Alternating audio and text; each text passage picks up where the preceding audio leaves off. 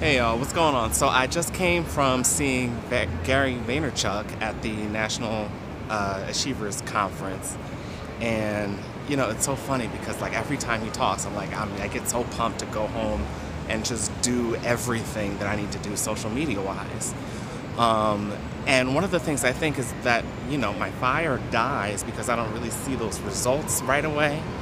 Um, and he keeps talking about patience, and so I know I have to have that, but I think what's going to happen, you know, is I just need to keep on doing it. I think this is just a way to kind of sustain me until I see those results uh, with my own business um, and with my own brand as an author. So I'm to keep at it, and I'm probably to fall off track again, but eventually it'll become a real thing, I think.